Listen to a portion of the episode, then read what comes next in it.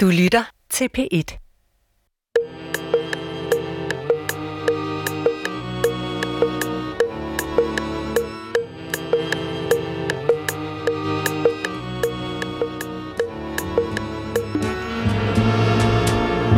Somebody call for a doctor.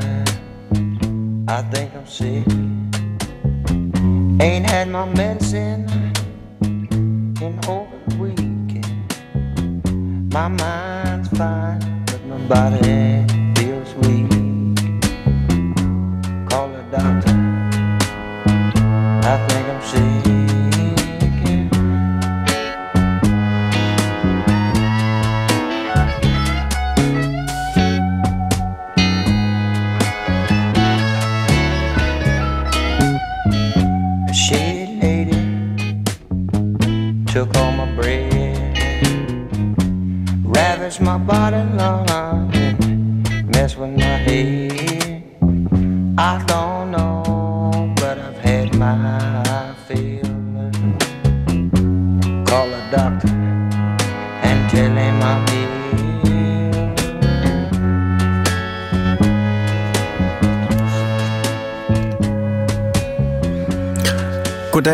rigtig hjertelig velkommen til Hjernekassen på P1. Mit navn er Peter Lund Madsen, og vi lagde ud med J.J. Cale, øh, som jo gerne vil have fat på en læge.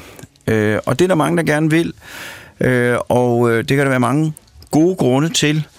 Vi havde her i Hjernekassen den 17. 6. 2019 et program med titlen Hypokondri, øh, som handlede dels om mennesker, som lider af en generende angst for at være syge, uden de nødvendigvis er det. Det handlede også om noget, der ikke er øh, hypokondri, eller var hypokondri, øh, noget funktionelle lidelser. Det var et stort program. Siden da er der sket rigtig, rigtig meget. Øh, der er kommet mere orden i begreberne. Hypokondri eksisterer ikke mere som betegnelse. Det hedder helbredsangst, og helbredsangst er noget helt andet end det andet, der er under betegnelsen funktionelle lidelser.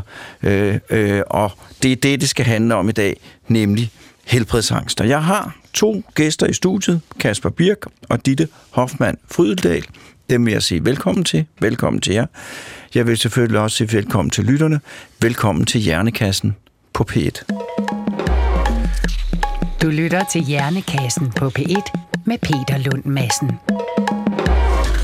Og min første gæst, det er Kasper Birk, og du er tv-instruktør, blandt andet på Tæt på Sandheden med Jonas Hans Bang. Det er rigtigt, ja. Men øh, det er jo slet ikke derfra, vi kender hinanden. Nej. Øh, vi kender hinanden, fordi at du spurgte mig, om jeg ville lade mig interview til en bog, du er i gang med at skrive. Det er rigtigt. Og øh, jeg lod mig interviewe. Det var dejligt. Øh, og hørte der din historie, og øh, tænkte, at det var en historie, der tegnede, eller der, der trængte til en bredere udbredelse, og også øh, inspirerede mig til, at jeg synes, vi skulle lave det her program, Helbredsangst. Så mm. allerførst, kan du ikke fortælle sådan den historie, Jo. du fortalte mig? Det kan jeg godt, jo. Her for tre år siden er det nu, der øh, skete der det, at jeg øh, blev fuldstændig overbevist om, at jeg havde en sygdom, der hed ALS.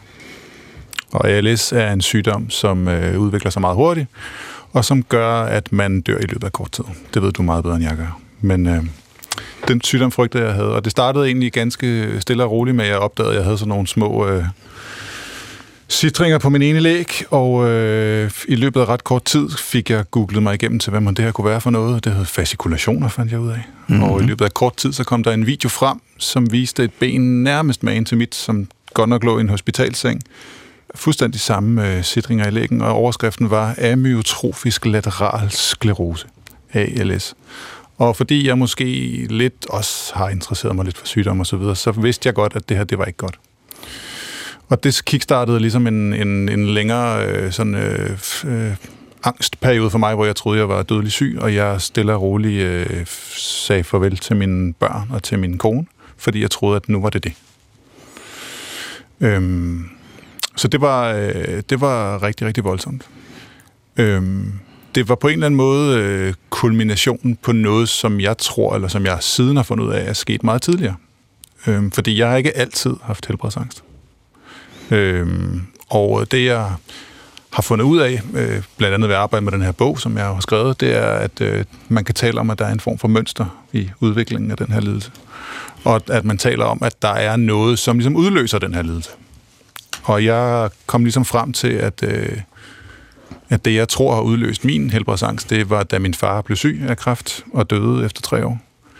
Og at jeg, fordi vi fik at vide, at den her sygdom den var aflig, øh, min bror og jeg, vi skulle så have taget regelmæssige blodprøver, og året efter fik jeg taget en blodprøve, som bongede ret meget ud på et bestemt tal, som kan sige noget om kræft. Det er ikke sikkert, det gør, men det, det, min læge ringede til mig og sagde, Kasper, din blodprøve er ikke god, du skal komme herned hurtigst muligt. Øh, vi skal lige have kigget på det her. Og jeg troede i det øjeblik, at jeg selv havde fået den sygdom, min far var død af. Så det vil sige, at jeg blev ligesom rekursiteret tilbage til hele hans sygdomsforløb med alle de symptomer, han havde, og med den der følelse af i mit hoved af, at nu ved jeg, at om to til tre år, så er det her slut. Så det var sådan, øh, det, det, det, jeg har kunne sådan resonere mig frem til i dag, at det er det, der ligesom har udløst det, fordi jeg havde det ikke før min far døde. Så der blev åbnet ind til de der følelser. Ja. Da du havde det dårligt, hvordan havde du det så? Jamen altså, da jeg havde det rigtig dårligt, der var jeg jo i en tilstand af angst og panik stort set hele tiden. Og det udmyndter sig i, øh, at for det første så er man ikke rigtig til stede der, hvor man er. Og det tror jeg, min familie vil kunne øh, genkende til. Øh, et uendeligt rand ud på toilettet og kigge sig selv i spejlet. Med mine pupiller lige store, øh, tjek på tunge, øh, alle mulige ting, som man tjekker. Og så den her... Øh, du ved, googling, gå på nettet, søg på netdoktor, øh, lede efter et bevis på, at man ikke er syg, men det, som jo bare er så pokkers ved den her lidelse, det er, at uanset hvad man finder, så finder man altid et bevis for, at man er syg. Og, øh, og det blev jeg ved med at gøre, og det blev så en selvforstærkende, sådan en, en form for angstcirkel, som jeg også beskriver. Og øh, øh, så, så det, den, den fødte ligesom min egen angst, den her øh, øh, søgning efter bevis på, jamen det kan, da ikke, det kan ikke passe, at jeg er syg, men, men jeg blev ved med at finde beviser på, at jeg var syg. Jeg gav ikke, øh, jeg havde ikke den mindste tvivl. Altså hver gang jeg fandt noget, som ligesom modsagde mig, så det tog jeg ikke, alligevel ikke rigtig for gode varer. Jeg har en god ven, som er, er neurokirurg, og ham talte jeg faktisk med i løbet af det her forløb. Og han sagde, Kasper, det, du kan ikke, det kan ikke passe. Det kan ikke passe, det er Alice. Altså det, med det, for du fortæller mig, så lyder det simpelthen ikke som Alice. Men det, jeg tog det ikke for gode varer. Selvom der var en, der vidste noget om det her, der sagde det til mig. Jeg tog det simpelthen ikke for gode varer. Så var du, var du, var, var du bange, eller var du bekymret, eller ja. hvad for nogle tanker gjorde det? Frygt, bange. Hvor bange? Jeg har aldrig været så bange for Jeg har aldrig været så bange i mit liv. Så der var et tidspunkt, hvor du var overbevist om, jeg har ALS. Ja. Ja, der er et tidspunkt, hvor jeg sætter mig ned, kigger på min kone og siger, der er ikke nogen tvivl, jeg har ALS. Og hvad siger din kone så? Jamen, hun bliver jo lidt chokeret og tænker, kan det nu også passe? Fordi hun så ikke det, jeg så. Og hvad, hvad, hvad havde du urealistiske forestillinger? Jamen, det ved jeg ikke. Altså, jeg havde jo de her øh, små sidringer i lægen der, som, øh, som kan være noget, ikke? Øh, og fordi jeg så det her video-proof på nettet, den her øh, video, som lignede mit ben, og som havde fuldstændig de samme fascikulationer der, så var jeg overbevist om det. Jeg havde så også, men jeg ved så, øh, fordi jeg googler rigtig meget på nettet, eller gjorde på det tidspunkt, at øh, ALS også ses med noget med noget synkebesvær og så videre. Og, og jeg havde tre måneder forinden været hos en øre næse halslæge, fordi jeg synes, jeg gik og havde sådan noget synkebesvær. Øh, det viste sig bare, at det var sådan noget almindelig øh, irritation i, i, øh, i halsen. Men det koblede jeg ligesom sammen med det her. Yderligere bevis. Gik du til lægen? Øh, jeg, ja, det gjorde jeg. Og hvad sagde lægen?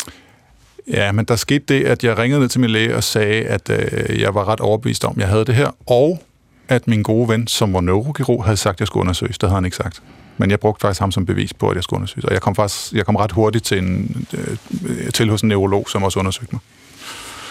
Og hvad skete der så? Neurologen undersøgte mig, og øh, hun sagde også, jamen, de ting, man ser på din læg, at det er normalt, så er det godartet. Det er sjældent, det er noget rigtig underartet. Men hun undersøgte mig, og hun øh, gjorde det, som så siden også er blevet en ting for mig. Hun målte min læge, fordi det, som jo er med, med blandt andet med ALS, det er det der med, at, at, at muskulaturen ligesom bliver udtyndet.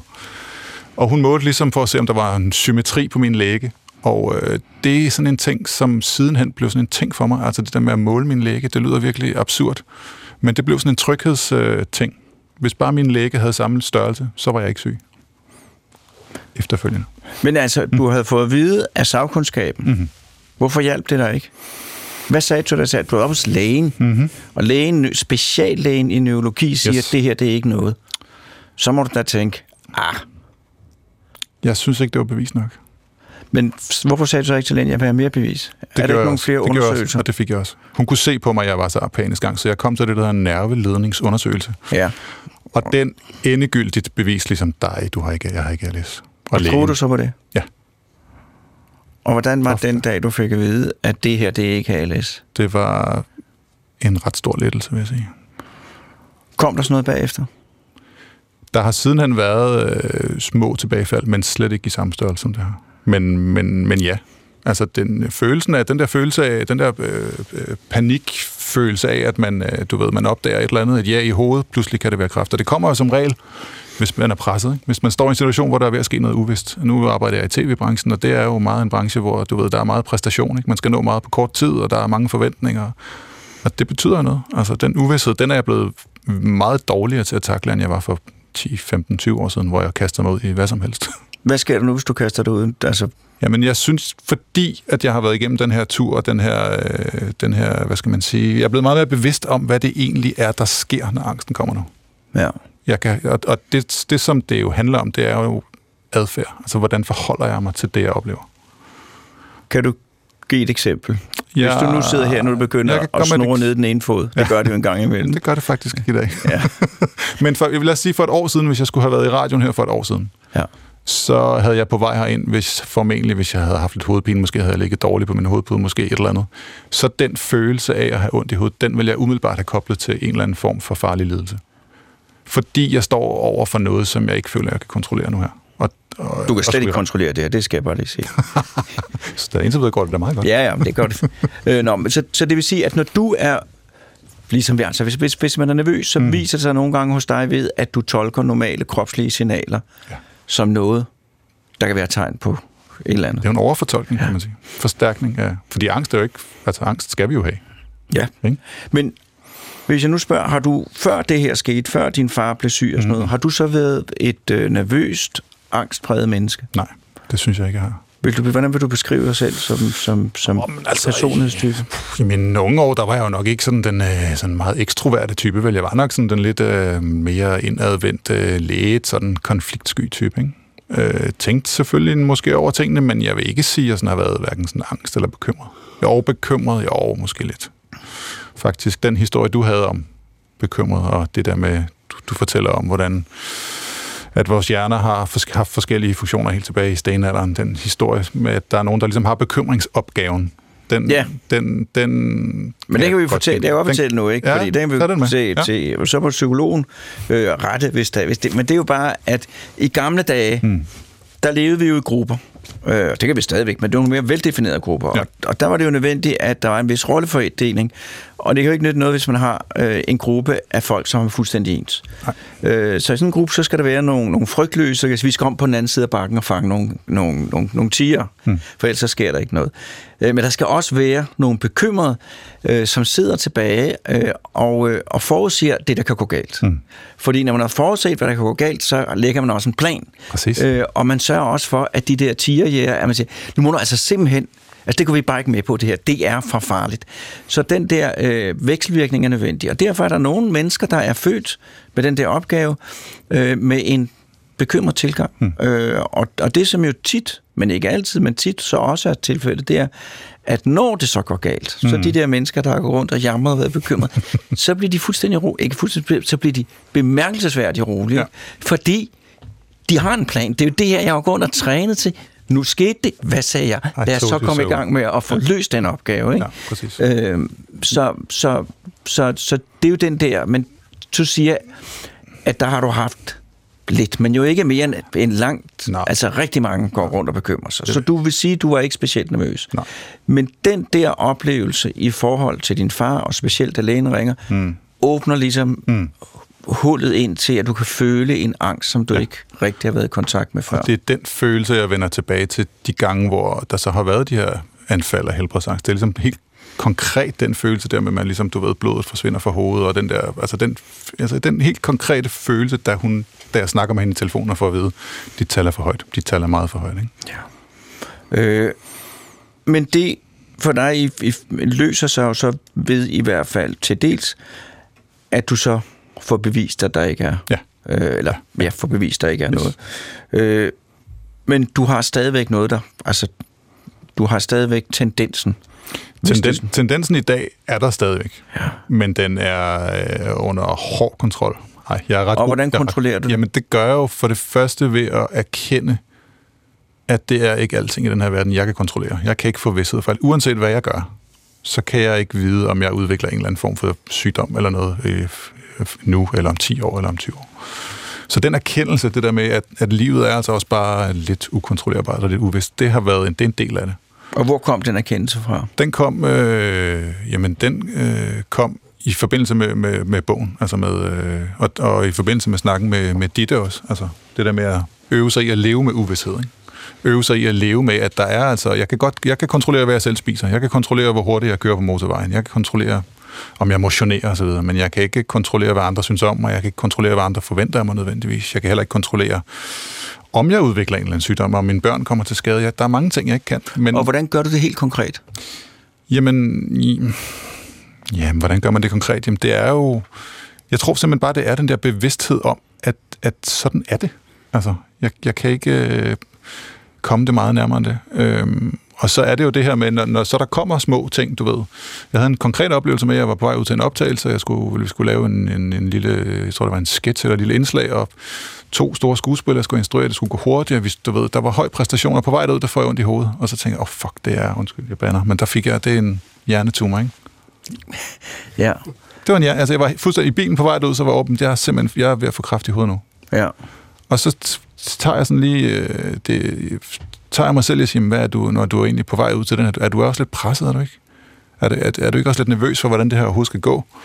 Og det må jeg jo så indrømme. Og, og så stille og roligt, så forsvandt den der tanke om, at det var kraft igen. Fordi så, når jeg, der var jo også det, jeg skulle, jamen lidt den der forventning, du ved, til mig selv, og til, hvad var det egentlig, jeg var på vej ud i, ikke? Hvis nu, øh, hvis nu at jeg sad her og led af noget øh, helbredsangst, det mm-hmm. kunne være på alle mulige forskellige måder. Det kunne være, at jeg gik rundt hele tiden Mm. og havde sådan en murende angst. Det kunne også være, at jeg sad her nu faktisk Mm. og var bange for, at, øh, at jeg havde en eller anden svulst, ligesom du havde der. Hvad vil du så råde mig til at gøre? Er du det? Det er du ikke. Nej, men det kommer sikkert en dag. Okay, ja. Jamen, jeg vil øh, råde dig til at prøve at overveje, hvad det er for nogle ting i dit liv, som du selv kan styre. Prøv at overveje det til ligesom at se på, hvad er det egentlig, øh, hvad er det egentlig også, øh, ja, hvad er det egentlig, du, du vil med livet, og hvad er det egentlig, du tror, du kan selv kan styre. Og så tror jeg, jeg vil prøve at bede dig om at forholde dig til, når du så føler de her ting, så prøv lige at øh, prøv at observere det. Altså i stedet for ligesom at blive ved med at blive den der rumination, som jeg er sikker på, at der også og- kommer. Ja, ja, den der selvforstærkende, du ved, cirkel der. Ja. Ja. Prøv lige at træde lige et skridt tilbage. Sig, okay, klart nok, erkend, der er noget, der er noget, der lige fylder nu. Men træd lige et skridt tilbage og sig, lad os lige kigge på det. Nu giver vi det lige en, to timer eller en dag, eller sådan. Så, så tjek lige ind i morgen og se, er det der også i morgen? Og det er sandsynligvis forsvundet dagen efter. Ikke? Hvor meget skal der til, før man skal opsøge hjælp? Kan du sige sådan nogle ting her? Øh, Jamen, det tænker jeg, at Ditte kan sige rigtig meget om. Men, øh, det spørger han også om. Nå, det er godt, det er jeg glad for. Jeg vil sige, hvis det influerer din hverdag øh, og dine øh, omgivelser i, den, i sådan en grad, at du har rigtig svært ved ligesom at, at gøre de ting, du gerne vil, så skal du søge hjælp. Så skal du gøre noget ved det. Og så refererer du til den bog. Det er den bog, jeg var blevet interviewet til. Hvad er Ja. det for en bog? Det er en bog, som hedder Jeg er syg, men fejler ikke noget, og som tager udgangspunkt i min historie. Ja. Øhm, jeg har aldrig skrevet en bog før, øh, og det, det startede egentlig også som et foredrag og alt muligt andet, og det var den måde, jeg kom i kontakt med Ditte på, fordi jeg havde brug for nogle fakta omkring den her lidelse. Så øh, jeg gik stille og roligt i gang med at skrive et foredrag, og det blev stille og roligt til en bog, fordi jeg synes, det var ret interessant at skrive det. Og så taler jeg med nogle kloge mennesker i løbet af den her bog. Så det er en bog om din historie, ja. Og så også en bog, man kan bruge til at, at, at, at, at vide, hvad man skal gøre og blive klog Jeg på. håber, det er jo ikke en selvhjælpsbog. Det er jo ikke sådan en, der gør de her fem ting, og så Nej. er du fri af ledelsen. Fordi det, det vil være... Det, jeg tager kun udgangspunkt i, hvad der virker for mig, hvad jeg har været igennem, øh, hvilke erfaringer jeg har fået ved at læse den her bog, ikke? Og, ja. og de mennesker, jeg taler med i bogen. Hvor du er en af dem, men der er også Ditte, som er med i den, og der er Morten, min gode ven, som er neurokirurg, og så er det Søren Broen, der er præst, som jeg taler med. Det er fornemt. Mm. Jamen, øh, vi kommer tilbage til dig, Kasper. Tak, fordi du vil være med. Selv tak. Du lytter til Hjernekassen på P1 med Peter Lund Madsen. Og i dag der handler, det, handler det om helbredsangst. Og vi har talt med Kasper Birk, som jo, som jo har haft det, og, og stadigvæk har lidt af det. Og Kasper har jo refereret flere gange til Ditte. Øh, og Ditte, det er Ditte Hoffmann Frydendal, som er autoriseret psykolog, psykolog Ph.D., afdelingen for funktionelle lidelser, og dit speciale, det er lige netop helbredsangst. Ja. Og øh, der, hvor du fungerer, det er Aarhus Universitetshospital. Ja. Og tak fordi du vil komme, Ditte. Tak for invitationen. Ja, og så vil jeg jo spørge, er der for, hvad, kan du fortælle lidt om dig selv og det, du laver? Og så tager vi funktionelle lidelser og helbredsangst bagefter. Ja. Altså, jeg er psykolog på funktionelle lidelser ved Aarhus Universitetshospital, hvor jeg har været de sidste 10 år, hvor jeg primært har arbejdet med mennesker med helbredsangst. Øhm, og de sidste fem år, der har jeg lavet en Ph.D., altså forsket i lidelsen og i, hvordan man kan behandle den. Og nu, nu tager vi øh, for, for lægefolk funktionelle lidelser. Hvad er det, og hvordan hører det? Og helbredsangst, hvad er det, og hvordan hører de to ting sammen? Jamen, vi ser primært øh, to typer mennesker på vores afdeling. Vi ser dem med funktionelle lidelser, som er mennesker, der lider af en masse fysiske symptomer, som er generende for deres hverdag. Så de øh, lider af forskellige kroniske, øh, for eksempel smerter og symptomer andre steder i kroppen. Og så har vi vores øh, mennesker, der lider af helbredsangst, og det er en, lidt en anden gruppe. Det er typisk også nogle mennesker, der kan mærke en masse ting fra kroppen, ligesom Kasper også fortæller om, altså have symptomer. Men det er ikke symptomerne i sig selv, som er generende for deres hverdag. Det er de her bekymringer omkring, hvad kan symptomerne være tegn på? Kan det være tegn på en alvorlig sygdom? Og det var det, du skrev phd afhandling om, er det ikke rigtigt? Jo, det var det. Og så et øh, baseret på et internetbaseret behandlingsprogram, vi har udviklet på afdelingen, hvor vi prøver at se, om vi kan hjælpe nogle folk til at få det bedre i eget hjem, så de ikke behøves faktisk at rejse ind til vores afdeling i Aarhus. Godt. Hvad er det for en, kan man sige noget om, hvad det er for en type mennesker, der får helbredsangst? Jamen, det er et rigtig spændende spørgsmål, men også et, som øh, ja, forskningen kan ikke sådan 100% belyse det, fordi øh, det, vi finder faktisk, at det er øh, meget ligesom den generelle befolkning, der kan lide af det, så der er ikke nogen sådan for eksempel social, social slagside, eller øh, både unge og ældre kan lide af det. Mænd og kvinder, altså der er forskellige studier, men typisk så er der faktisk øh, lige mange mænd og kvinder, så der er ikke, det er ikke sådan, man kan sige, det er én gruppe mennesker, der kan komme til at lide af helbredsangst. Og er det, altså, det, det, er jo, det må være, er det en angstlidelse? Ja, det er en angstlidelse. Ligesom man kan være bange for højder, eller være bange for æderkopper, eller være i sociale sammenhæng, kan have social angst, så kan man også have angst for sygdom, eller angst omkring ens helbred. Og derfor kalder vi det helbredsangst. Så er det, er folk, der lider af angst generelt, er de i større risiko for også at få helbredsangst? Eller er der nogen, som simpelthen kun får helbredsangst, om jeg så må sige? Øhm, der er mennesker, der kun har helbredsangst og ikke har andre psykiske udfordringer, men der er helt sikkert også et overlap, og sådan er det generelt med psykiske lidelser. Altså hvis man har en psykisk lidelse, for eksempel helbredsangst, så vil der også være en, øh, en rimelig stor procentdel, der også kan have andre angstlidelser, der kan være bange for for eksempel at flyve. Det er typisk noget, vi ser med helbredsangst. Øh, bange for mørke, bange for ja, være alene for eksempel, øh, eller for eksempel have depression, fordi at når angsten den fylder så meget, og man er overbevist om, at man dør, så på et tidspunkt, hvis ikke man får hjælp, vil man typisk også øh, blive rigtig trist og nedtrykt. For hvad er det, der sker, hvis man har... Altså helbredsangst kan jo komme i alle mulige forskellige styrker. Øh, og det lyder, nu må du rette mig, men det lyder som om, at, øh, at, at Kasper er jo er ligesom indtil videre i hvert fald sluppet nemt, ej, er sluppet nemt over det, øh, på den måde, at, at det kunne lige så godt være sket det, at Kasper havde fået et andet symptom, som så var fortsat. Ikke? Mm. Øh, så, så er der forskellige sværhedsgrader af det her. Det er der helt sikkert, og der er jo noget ved helbredsangst, altså det er et kontinuum, og på en måde skal vi alle sammen have nogen opmærksomhed på vores krop, på symptomer, øh, fordi det faktisk er med til at forebygge, at vi overser en alvorlig sygdom. Så jeg vil sige, det er ikke nødvendigvis godt at, at aldrig tænke på sygdom eller bekymre sig om det, men derfor er der jo et kontinuum til sådan kunne have sådan lidt sygdomsbekymringer til at kunne have svære vedvarende sygdomsbekymringer, som er det Kasper beskriver, han har haft i en periode. Ja, fordi det er jo det, der er... Altså hvis nu øh, man lider af æderkopperangst, så kan man bare sige, åh, pjat. Ja, det kan man ikke sige, men, men, men det er jo ikke noget at være bange for. Men det her, altså man kan jo ikke, man kan jo ikke sige, det kommer, aldrig, det kommer aldrig til at ske.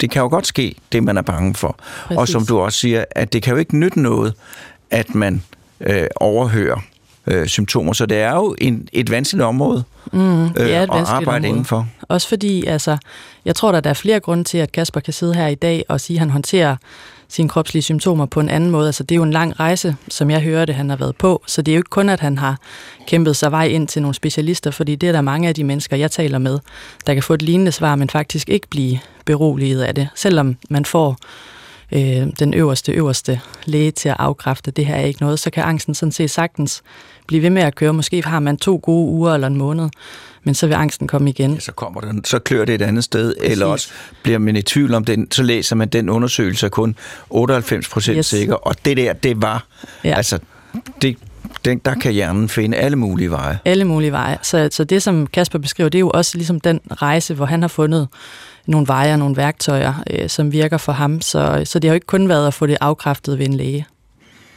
Og hvad er det for nogle veje og værktøjer, man skal have for at kunne forholde sig mere livskraftigt til det her?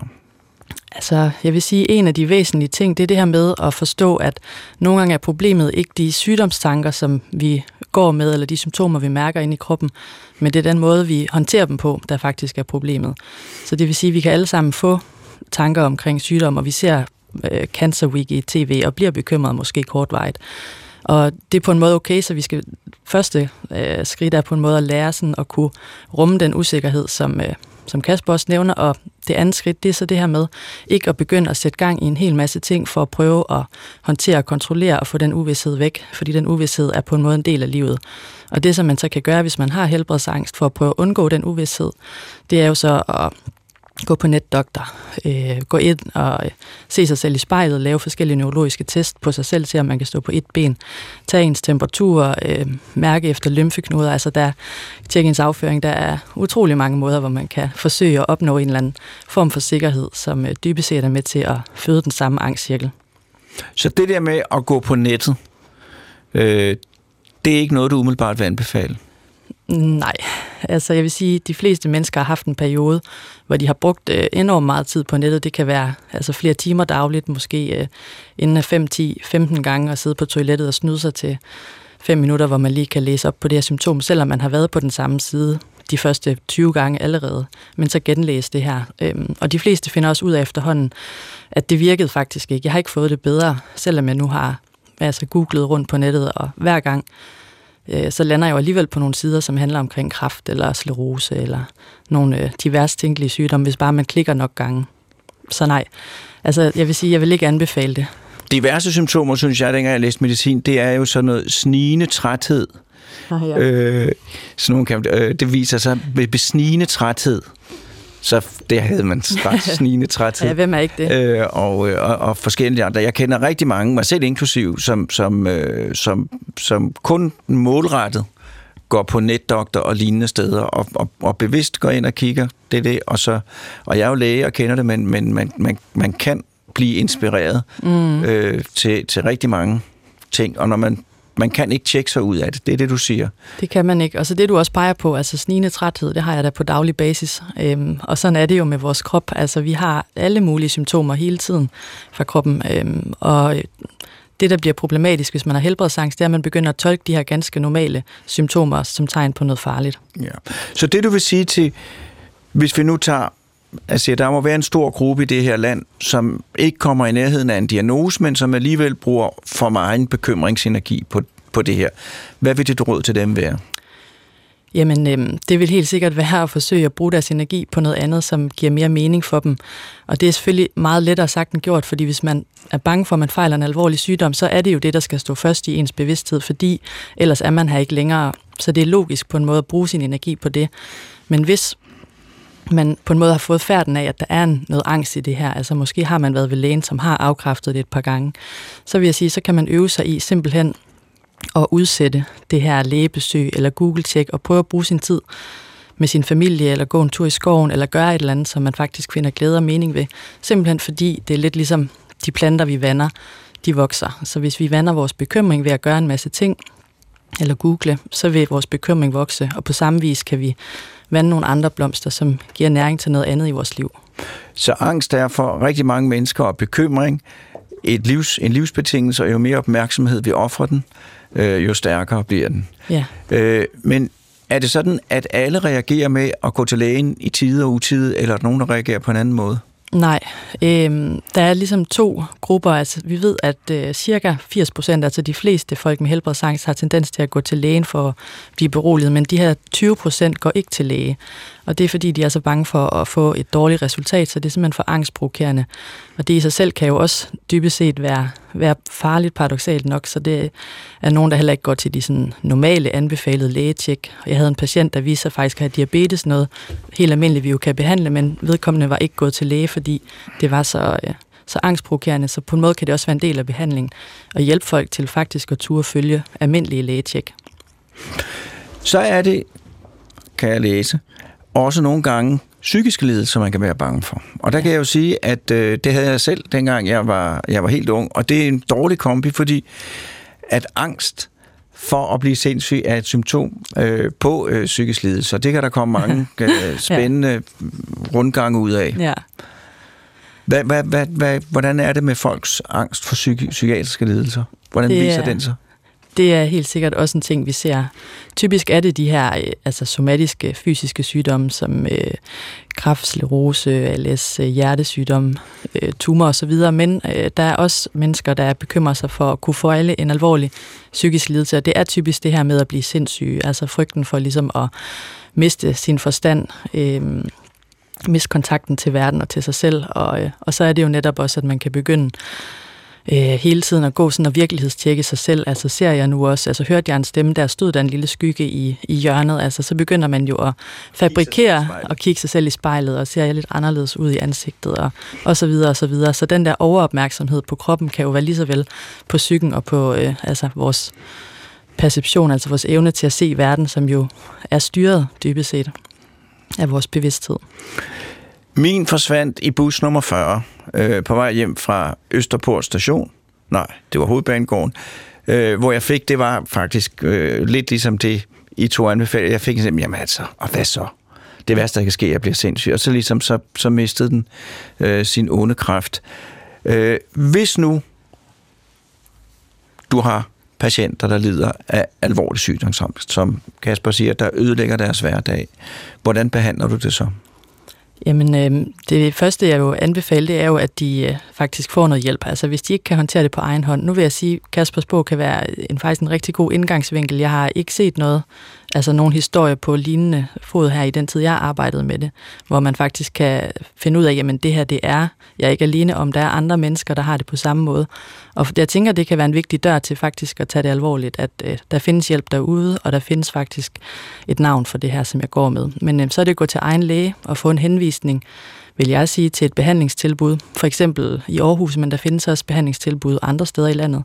Lige nu er der også et nationalt behandlingstilbud, hvis man har øh, helbredsangst, der sådan er startet op her under corona, relateret til corona, fordi at det er jo øh, en ting, som mange mennesker har bekymret sig om her det sidste års tid. Så, øhm, så jeg vil klart anbefale, at det er noget, man får hjælp for, fordi vi ved også fra forskningen, hvis man ikke får hjælp for det, så er det typisk noget, der kommer igen, men noget, der bølger, så det vil sige, at man kan have gode perioder og dårlige perioder. Og den hjælp, den får man i første omgang ved at gå til egen læge. Det er typisk egen læge, der henviser både til psykolog, men også til specialafdeling. Men hvis jeg så kommer til dig Ja. med alvorlig helbredsangst, hvad gør du så? Det første, jeg gør, det er at tale med dig omkring øh, dine symptomer, for at vi finder ud af, er det her faktisk helbredsangst, eller er det en anden angstlidelse, så vi er sikre på, at du er i rette butik. Og så øh, begynder vi at se på alle de her forskellige ting, du har gjort for faktisk at prøve at slippe af med din helbredsangst. Fordi typisk så har mennesker jo ikke ligget på den lade side. Man vil rigtig gerne af med det her. Øh, Så der er jo en masse motivation typisk allerede der, men desværre kommer man til at bruge sin energi øh, lidt forkert, og det kan nogle gange være med til at vedligeholde angsten. Så for eksempel det her med at måle sin lægmuskel. Øh, det er en ting, som vi ved kan være med til at vedligeholde angsten. Så først skal vi sådan kortlægge, hvad er det, du gør, som virker og som ikke virker. Og se, er du villig til faktisk at prøve at gøre noget andet, hvor vi udfordrer angsten på en anden måde. For eksempel ved at lade være med at måle lægmusklen. Herudover så har vi, øh, altså vi har jo en, vil jeg sige, en ret stor værktøjskasse, og der er ikke et værktøj, som passer til alle mennesker, så jeg plejer at gå sådan lidt mere til det, at vi skal finde ud af, hvad der virker for dig. For eksempel øh, det her redskab, som mange jo bruger og finder glæde ved for tiden, mindfulness, eller vi kalder det opmærksomhedstræning. Det, det kan være et redskab, som for nogen er rigtig godt, fordi man øh, får en evne til faktisk at observere sin krop og sine symptomer, men uden på en måde at blive fanget ind af det, ligesom man gør med helbredsangsten. Så man kan lægge mærke til, gud, jeg har en krop, som på daglig basis bare laver en hel masse larm. Der er faktisk symptomer, ikke kun i min lægmuskel. Jeg kan også mærke sådan lidt brummen i maven og lidt sådan summen i armen, og i morgen så er det anderledes, så man begynder at få en oplevelse af, at kroppen er levende, og øh, det skifter de her symptomer. Hvordan, hvor, hvor god er, din, er, er succesraten i forhold til at, at forbedre tilværelsen for mennesker med svær helbredsangst? Den er rigtig god. Vi har, synes jeg faktisk, øh, ud fra forskningen og ud fra vores data, et rigtig godt behandlingstilbud. Og det er også det, vi finder altså i international forskning, at det her det er en angstlidelse, som der kan afhjælpes, og som man kan få det meget bedre ved, både i forhold til at få mindsket sine helbredsangstsymptomer, men også få en langt bedre livskvalitet tilbage igen. Fordi det her, det er noget, der for nogle mennesker er livsforkrøblerne. Altså dem har jeg jo fuldstændig, mødt. Fuldstændig, ja. Jeg kan huske, jeg snakkede med en patient en gang, som øh, altså det største ønske vedkommende havde, det var det her med at kunne have en MR-scanner nede i kælderen, og så sove i den hver nat. Og det var sådan den eneste løsning, vedkommende kunne se, fordi så kunne jeg være sikker på ikke at fejle noget alvorligt, når jeg stod op om morgenen. op til et stykke op af formiddagen. Præcis, og det er jo det, der er det paradoxale. Altså den, vi kommer aldrig til at opnå den 100% øh, vidshed. Fordi når man går ind og får det her svar ved lægen, der er ikke noget i vejen, vi kan begynde at udvikle en sygdom, når vi går ud af døren, og vi ved det ikke. Eller der kan være noget, der er overset. Og der er noget, der er overset. Eller for prøver, prøver der er blevet forbyttet, det har man jo hørt om. Det er også bare mennesker. Ja. Øh, nej, men det, og det er jo fordi, at i de her tilfælde, der er det jo ikke symptomet i sig selv, som er årsagen, så er det noget andet. Men ja. det Kasper beskriver, at han ligesom blev introduceret til den afgrundsdybe angst, man kan få, når lægen ringer og siger, at du mm. skal komme og tage dine pårørende med. Ja. Det er jo også det er jo også noget, der kan starte det, ikke? Virkelig, ja. Og, øh, men der er jo mange mennesker, der kommer til at få sådan en oplevelse i løbet af deres liv, og mm. vi bliver ældre, og der er mange forskellige sygdomme. Så det er jo heller ikke nødvendigvis sådan en til en, hvis man har sådan en øh, oplevelse, at man så vil få angst, altså fordi så kan man håndtere det, og de fleste mennesker øh, kan blive beroliget igen, når der så finder ud af, at det var ikke noget, men puha, det var da virkelig to ubehagelige uger. Men for nogle mennesker med helbredsangst, så kan det her være sådan startskud til en, en længere sådan svær angst, der griber ind i hverdagen og gør, at man har svært ved at leve sit liv, og jo er ved at sige farvel til familie og venner. Og det er jo, og nu må jeg rette mig, hvis jeg tager fejl, det er jo, vil jeg sige, en af de priser, vi betaler overordnet set for at være mennesker, det er, at vi har mm.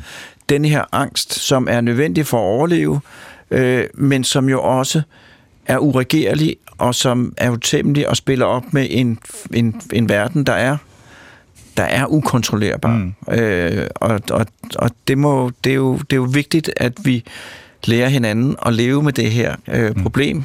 som jo er noget, man ikke kan løse.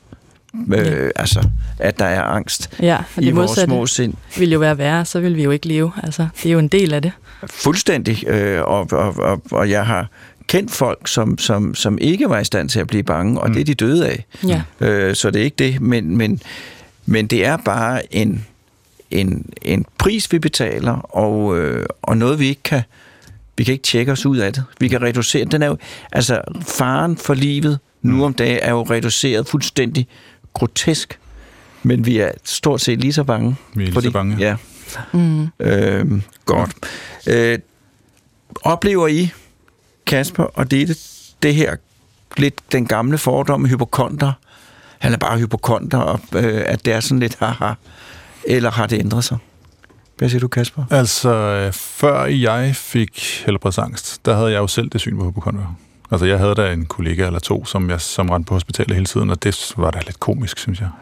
Altså, så, øh, men nu hvor jeg selv har fået det, øh, helbredsangsten, så jeg, jeg synes, der har været en bevægelse. Altså, jeg synes ligesom, der har været i hvert fald for, for nu er jeg måske også lidt farvet af det, men, men jeg synes i hvert fald, der har været en, en bevægelse i, at, at, øh, at øh, hvad hedder det, øh, at helbredsangst, det ligesom er, det er ligesom den, den rigtige betegnelse for det. Og jeg håber da, at... Men, men jeg kan stadig møde folk, der siger hypokonter, altså eller hypokondri, det er klart, det er jo så nyt. Ja.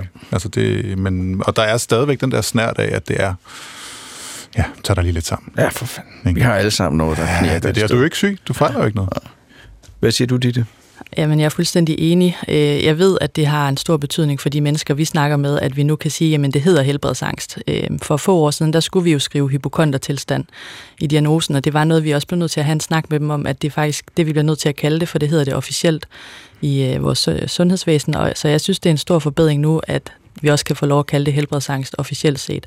Men, øh, men vi har kaldt det helbredsangst på afdelingen, altså i al den tid, jeg har været der. Og det er jo fordi, der ligger de her gamle misforståelser, hvor en hypokonter er sådan en, der måske er lidt svagelig, lidt ligesom Modi med det dår, der går op og mm. lægger sig og ikke helt kan holde til verden. Og det er øh, på ingen måde de mennesker, som vi ser i behandling. Det er mennesker, der er fuldstændig velfungerende. Langt de fleste i arbejde, men vil ikke kunne se det på dem, hvis man mødte dem nede i Netto. Og det der jo er lige netop med helbredsangst, det er jo, at i den milde form, Altså jeg tror, hvis jeg var til middagsselskab, og jeg foldede mig ud, at jeg kunne få alle til det middagsselskab til at få det dårligt.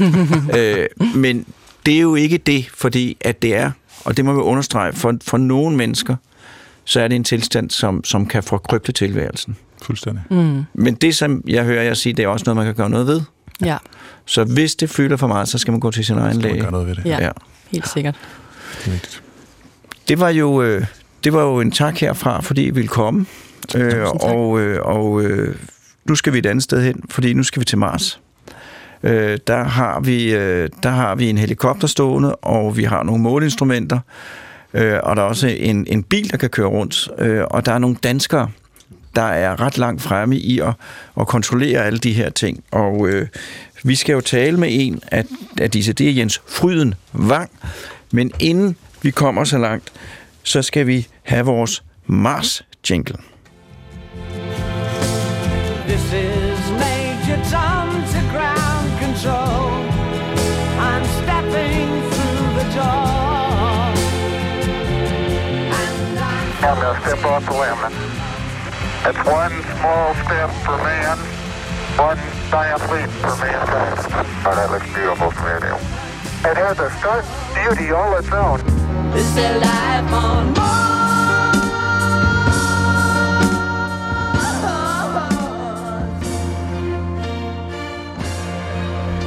Og øh, jeg skal jo ikke øh, ringe helt til Mars, men er alligevel spændt på, om jeg er kommet igennem Jens, Jens Frydenvang. Frydenvang, er du der? Det er jeg. Ej, hvor er det godt. Øh, og, øh, og øh, det er Peter, Madsen, Peter Lund Madsen fra Hjernekassen her. Øh, og jeg ved, om du vil lægge ud med lige og fortælle om titel og ansættelsesforhold. Det kan vi godt lide her i Hjernekassen. Det kan du tro.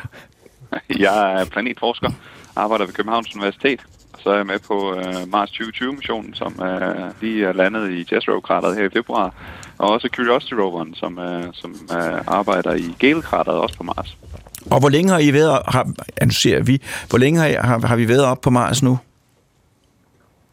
Jamen, øh, det kommer an på, hvad for en mission vi snakker om. Den her? Øh, vi har, vi har, den her, det har været siden februar. Siden februar. Så øh, vi er stadigvæk sådan i gang med at starte, starte alting op. Øh, og faktisk så sidder jeg og krydser fingre lige nu, fordi øh, lige her for, for ja, hvad det snart øh, 15 minutter siden, der øh, skulle den første flyvetur være, være foretaget på, øh, på Mars med, med den lille helikopter, som vi har med, Ingenuity. Altså, det er vi jo meget, fordi vi har jo, vi har jo talt en del om den helikopter, øh, og, og ja. alt det, så, så hvis du alt du får at vide om helikopteren løbende, er vi meget interesserede i at høre. Der er altså et kvarter for et kvarter siden, skulle den have været op at flyde. Det er det tætteste hjernekasse nogensinde har været på nyhedsstrømmen, det her. Det kan jeg godt sige dig. ja, men det, det, det er det. Så, så problemet er selvfølgelig, at, at nyhedsstrømmen sådan rigtig først for alvor rammer jorden om en cirka en tre timer. Øh, så det vi ved, det er, at øh, kommandoerne blev sendt op i, øh, i, ja, i nat øh, til, at, øh, at, at vi, vi går til at få, få helikopteren op og flyve for, for allerførste gang på, øh, på overfladen af Mars. Øh, og så Ja, det skulle Måske have foregået her for et siden. Og, ja. og om, om to og en halv time cirka, der får vi svaret. Ja, lige præcis. Ja. Så, øh, så og folk kan følge med, når NASA har sat et, øh, et livestream op. Så hvis man går ind på NASA's hjemmeside, nasa.gov, så, så har de der et, øh, et link til, til, hvor man kan følge, når, når ingeniørerne de får det første data ned, når vi får det første data ned fra, fra hvad hedder det, fra, fra den her, øh, ja, fra satellitten, som, som data det bliver opsendt til. Øh, så så det, det sker her om, om tre timer. Øh, jeg mener, livestreamet starter omkring klokken kvart over 12 her dansk tid, og så får vi øh, det første data ned omkring halv et. Og der kan man, der kan man få at vide, om den er væltet, øh, ja. eller om den har fløjet. Øh, og man kan måske også se ja. nogle billeder. Ja, altså vi skulle få de allerførste billeder ned. Det er ikke, det er en, det er en lidt ældre satellit, uh, Mars Reconnaissance Orbiter, som, uh, som vi får data ned fra. Det er ikke der, vi får uh, voldsomt meget data, men vi burde have de første billeder. Måske ikke noget video endnu. Uh, der bliver forsøgt taget video af det i hvert fald, uh, så, så vi har det dokumenteret. Men, uh, men billeder skulle vi i hvert fald uh, have. Uh, og så må vi se, om, om, om vi fanger den op i luften, eller om, uh, om det er noget, vi må, vi må se fra data. Men, Men vi uh, sender, det, det, det skulle komme ned i dag. vi sender her live fra Hjernekassen, mens radiosignalerne er på vej ned mod jorden, hvor vi for første gang i verdenshistorien skal høre, om helikopteren den fløj, eller om den væltede. Er det ikke rigtigt? Det er, det er så tæt på sandheden, som det, det kan være. Ja, og det, det er simpelthen det tætteste, jeg har været på at være, at være øh, nyhedshund. Men øh, nu skal vi ja. Til, til, øh, til, til sagens substans. Det, du arbejder med, hvad er det? Jeg er med på øh, et instrument, der hedder Supercam. Ja. Øh, og når man er på, på hvad hedder det, på Perseverance roveren. Øh, så det er det, som, øh, som, som øh, min primære indgangsvinkel i, øh, i den her mission er. Øh, og det er klart, at nu, nu har I ved, I har snakket en, en del om helikopteren, og hvordan at, at der har været nogle problemer med at få den op og, op og, op og flyve for første gang. Øh, oprindeligt så var det planlagt til, til, øh, til, til sidste øh, mandag faktisk, at øh, den skulle op og flyve.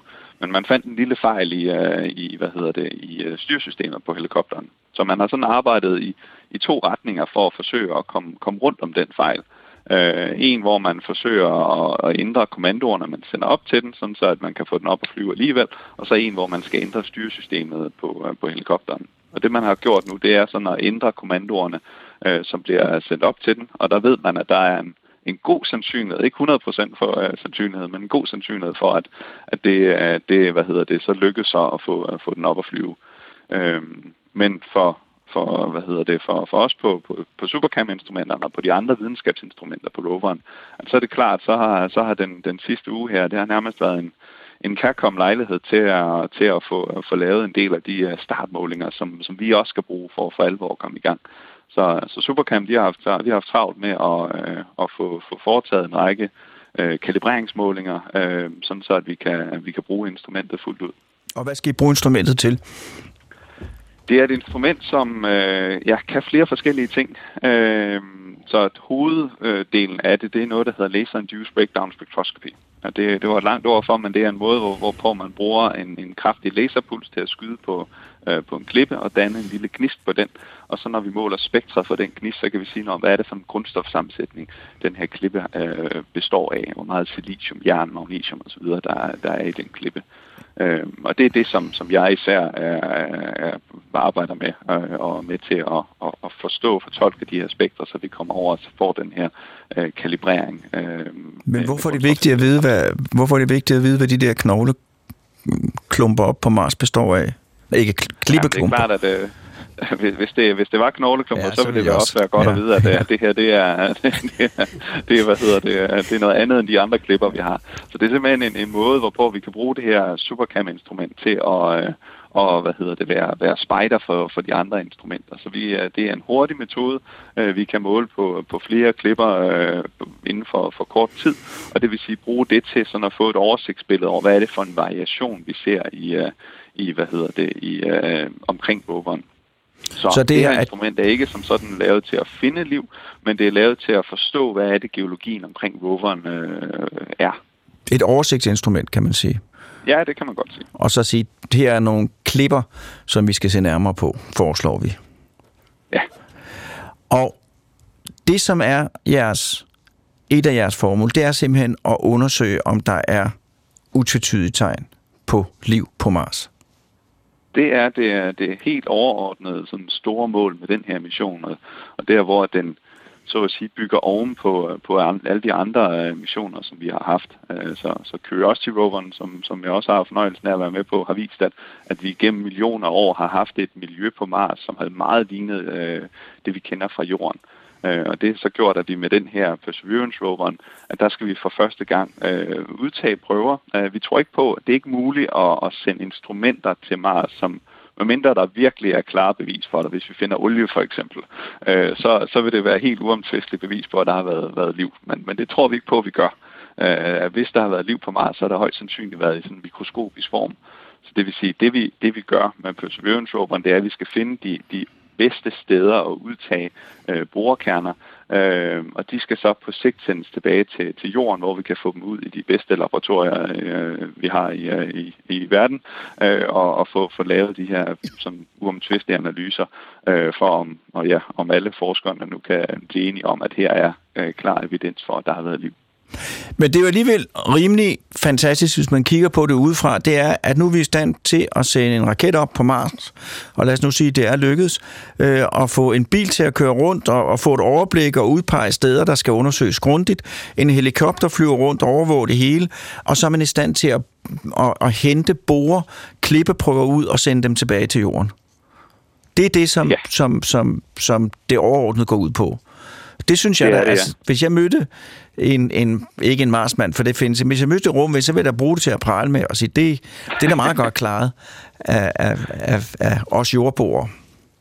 Ja, men det er, og det er det, som, som, hvad hedder det, altså hvis man skal snakke om, hvad, hvad det her rumudforskning også giver os, jamen det, det, det, det, det presser os virkelig på, øh, hvad der er teknisk muligt at gøre. Øh, og det er jo det, som, som alt andet lige også gerne skulle, øh, skulle give os nogle fordele i, øh, i hverdagen her på, øh, på, på jorden, at de teknologiudviklinger, som sker her, jamen det er noget, som på sigt også gerne skulle, øh, skulle komme os alle sammen til, øh, alle sammen til gode. Men øh, hvad er tidshorisonten? Hvor, hvor, hvor langt inde i programmet er? Hvornår tror du, at vi begynder at, at få samlet nogle klippestykker sammen, vi kan sende tilbage? Jamen nu har vi så, at, at hvis det, den første flyvning går, går som den skal i dag, jamen, så bliver den næste øh, cirka en måned, den bliver dedikeret til at, at, at, at, at sådan kortlægge, hvor godt fungerer den her helikopter. Øhm, og det vil sige, der står, der står roveren mere eller mindre stille. Vi laver en masse igen kalibreringsmålinger med de instrumenter, som vi kan, øh, men der går noget tid, før vi får, får lavet den første, øh, første brugerkerne. Men vi har heldigvis også noget tid før, at øh, de her, øh, de her borekerner skal være klar til at, øh, at blive hentet tilbage igen. Øhm, så NASA og det europæiske rumagentur ESA, de har lavet en samarbejde, eller i hvert fald en, en aftale om, at de, de sammen vil, vil planlægge at få, få prøverne tilbage til jorden. Og det bliver via to missioner, som skal afsted i henholdsvis 26 og 28. Øh, så vi har nogle år at løbe på, før vi skal have, skal have, have samlet det her øh, sæt af, af boreprøver, øh, som kan bringes tilbage. Og så her til sidst, mens vi sidder og venter på, at signalerne, der er på vej fra Mars til jorden, øh, ankommer til jorden, hvor og hvornår er det, man skal gå ind på nettet for at få at vide om, om, om hvordan flyvningen gik? Jamen, det nemmeste er nok, øh, nu for, for at citere en, en mailadresse, det nemmeste er at gå ind på, på NASA's uh, hjemmeside. Så ja. det er nasa.gov. Uh, og der har de et link til, til at der er first flight. Man kan også google NASA Mars 2020, det er det missionen hedder, og så first flight, så kommer I også ind og finder, finder hvad det link til, til, til, hvor I kan følge med. Og, her, og hvornår, og hvornår er det? Kvart over 12. Jens Frydenvang, det var en fornøjelse at tale med dig, og, øh, og øh, jeg kan kun ønske, ønske dig held og lykke med arbejde, og takke for indsatsen, øh, fordi du repræsenterer os på smukkeste vis på Mars. Selv tak. Og det var Hjernekassen for i dag. Og det er jo alligevel ikke helt slut, fordi vi har jo taksigelserne, øh, og det er på en dag, som er en dag, der er forud, forud anmeldt til at blive en varm, dejlig dag, inden vejret slår, slår om. På den dag vil jeg gerne sige tak til Morten Krøholt for hjælp med dette program og alt muligt andet. Næste gang har vi en gæst i studiet. Det er Niels Lillelund. Vi er ikke helt klar på, hvad emnet bliver, men det bliver godt. Øh, og ellers er der kun at sige herfra. Tak for i dag, og på genhør om en uge.